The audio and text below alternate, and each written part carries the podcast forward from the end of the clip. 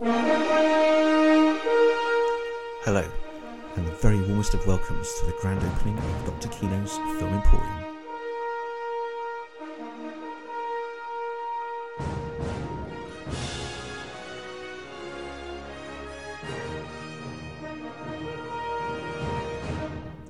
My name is Dr. Toby Reynolds, and I am a film academic, writer, and curator.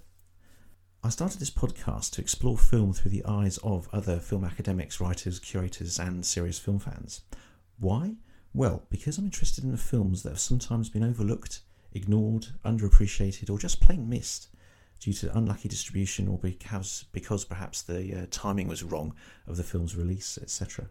I've got a few titles of my own that I'd love to share with you over the next few coming weeks and months, but I'm also interested in the films that other people think deserve more attention. So, as the saying goes, no one is smarter than all of us. During my lifelong engagement with film, I'm gradually learning just how much I still don't know about cinema and just how much there still is to learn about cinema, and it's getting more all the time. So, for now, the Emporium is open for business. We start this debut edition with Godfrey Reggio's Koyaanisqatsi from 1982.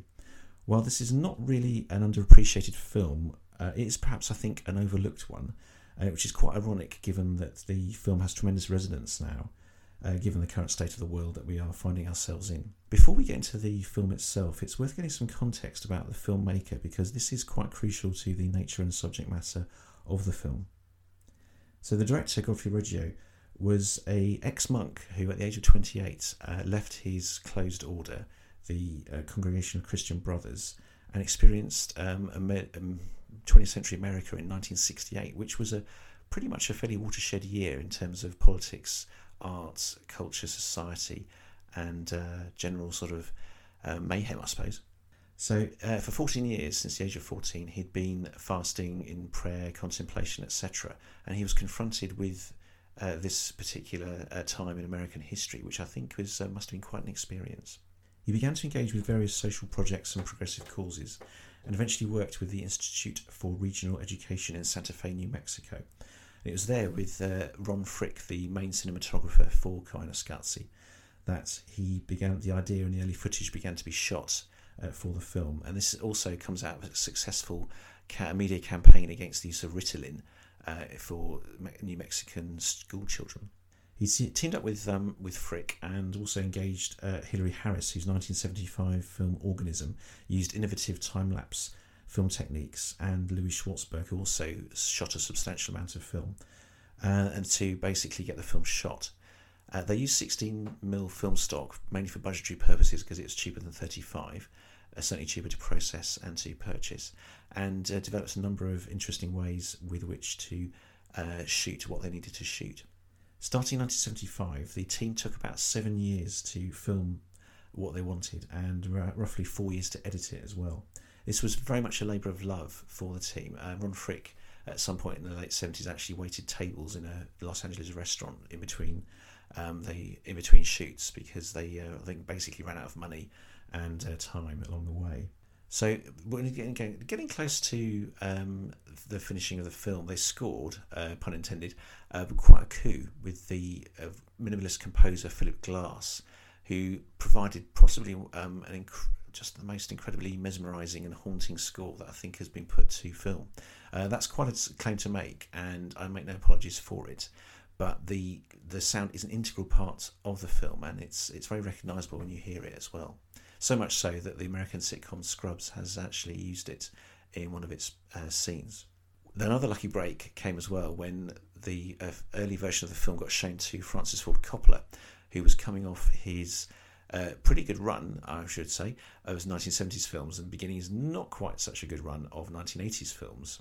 So, with Coppola's uh, help, they got it um, finished and distributed, which was to his eternal credit because it, it's uh, it's quite quite an experience and pretty much unlike anything that had been seen before. So the film has no actors or dialogue and has been described as a visual tone poem or experimental art documentary film. So, of course, uh, the film has got a surprisingly long pedigree in terms of a pure art project. There we have La, La Chien Andalou, uh, the Surrealists in the 1920s. You've got Maya Deren in the 1940s with Meshes of the Afternoon. There's uh, Stan Brakhage in the uh, 50s, 60s, 70s. Big shout out to Jax Griffin in Bradford. Uh, Yoko Ono, amongst other people, pop art people, right through. And yeah, the art film, not so much um, uh, really a medium that's perhaps suited to documentary, but this is one of those rare examples where I think you could argue that it is. So a lot of art films uh, generally dispensed with narrative altogether. And some people would say that Koyaanisqatsi doesn't have a narrative. It does, but it's more subtle, if you're going to use that word, because it's not always a subtle film. But there is a narrative there. And one of the reasons why uh, a lot of film academics, such as myself, uh, use it to teach uh, both editing, cinematography, and sound is because of the innovative way that uh, the juxtaposition of images are used to tell the story. So it's it's basically a pretty epic story about um, the natural world and the human world coming together. So by staging striking imagery from both worlds, it does quietly build its message, if I can use the word quietly in a non-oral sense, oral sense. The ideology of the film is also really interesting. It's quite anti-capitalist and it's very much pro-society, pro-environment. And there's the perhaps the, the, the shot that really stands out for me is the one at the end, which um, is scored again with a very haunting synthesizer, uh, repetitive uh, motif by Glass, and it's of a long tracking shot of a piece of burning space rocket as it drops to the ground, and it's it's on there for a couple of minutes, and there's a very much an apocalyptic tone struck, and then it cuts to a chorus singing Koyaanisqatsi and Koyaanisqatsi itself is a Hopi Indian word, and the definitions uh, range from life in chaos, life out of balance, life that calls for another way of living, which I think is um, really appropriate at the moment. Then it's the the uh, very last shot is of rock art on the walls of caves in New Mexico that Reggio and uh, his Hopi Indian uh, consultant David Monongye um, I think, uh, yeah, found. And it's a profound moment. It's a profoundly elemental film. Uh, the, at its core, it examines what humanity is doing to itself and to the world around it. And Reggio himself expressed it as it is up to the viewer to take for himself or herself what it is that the film means. He also said that these films have never been about the effects of technology, uh, of industry on people. It's been that everyone politics, education, film, things of the financial structure, the nation state structure, language, the culture, religion, all of that exists within the host of technology. So it's not the effect of, it's that everything exists within. It's not that we use technology, we live technology. Technology has become ubiquitous as the air we breathe. Now, this was in 19 in the early 80s, and that's a pretty prescient statement to make, uh, considering that the internet, social media are, are rapidly becoming fundamental parts of our lives. And Reggio was commentating, and you know, I'd say very uh, penetrating commentary using this film just as to what effect that technology has on humans and society and the world around us. So the acknowledgements at the end of the film include uh, Jacques Ellul, who, amongst other things, is a Christian anarchist, which is a, I'd love to know what the definition of a Christian anarchist is. Anybody knows? Please write in. Uh, Ivan Illich, a Roman Catholic theologian and social critic, uh, the aforementioned David Monongye, a Hopi Indian elder, the Marxist theorist Guy Debord, and uh, Leopold Kohr, who's the writer of Small is Beautiful and also defines himself as a philosophical anarchist, which again is an interesting uh, phrase. So, on a personal level, I came across this film as a callow youth of 19 on my first uh, real film course at university, which was at De Montfort in Leicester in the UK in the early 90s. And I had absolutely no idea what it was. I saw it in the program and I didn't know how to pronounce the word. And yeah, it was like, okay, well, go into this. And that's probably the best way to go into it with no preconceptions because um, basically it's an example of trusting the lecturer.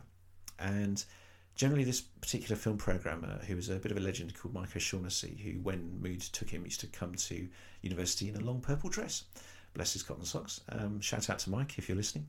And yes, um, he programmed a fantastic array of films which most of us hadn't seen before.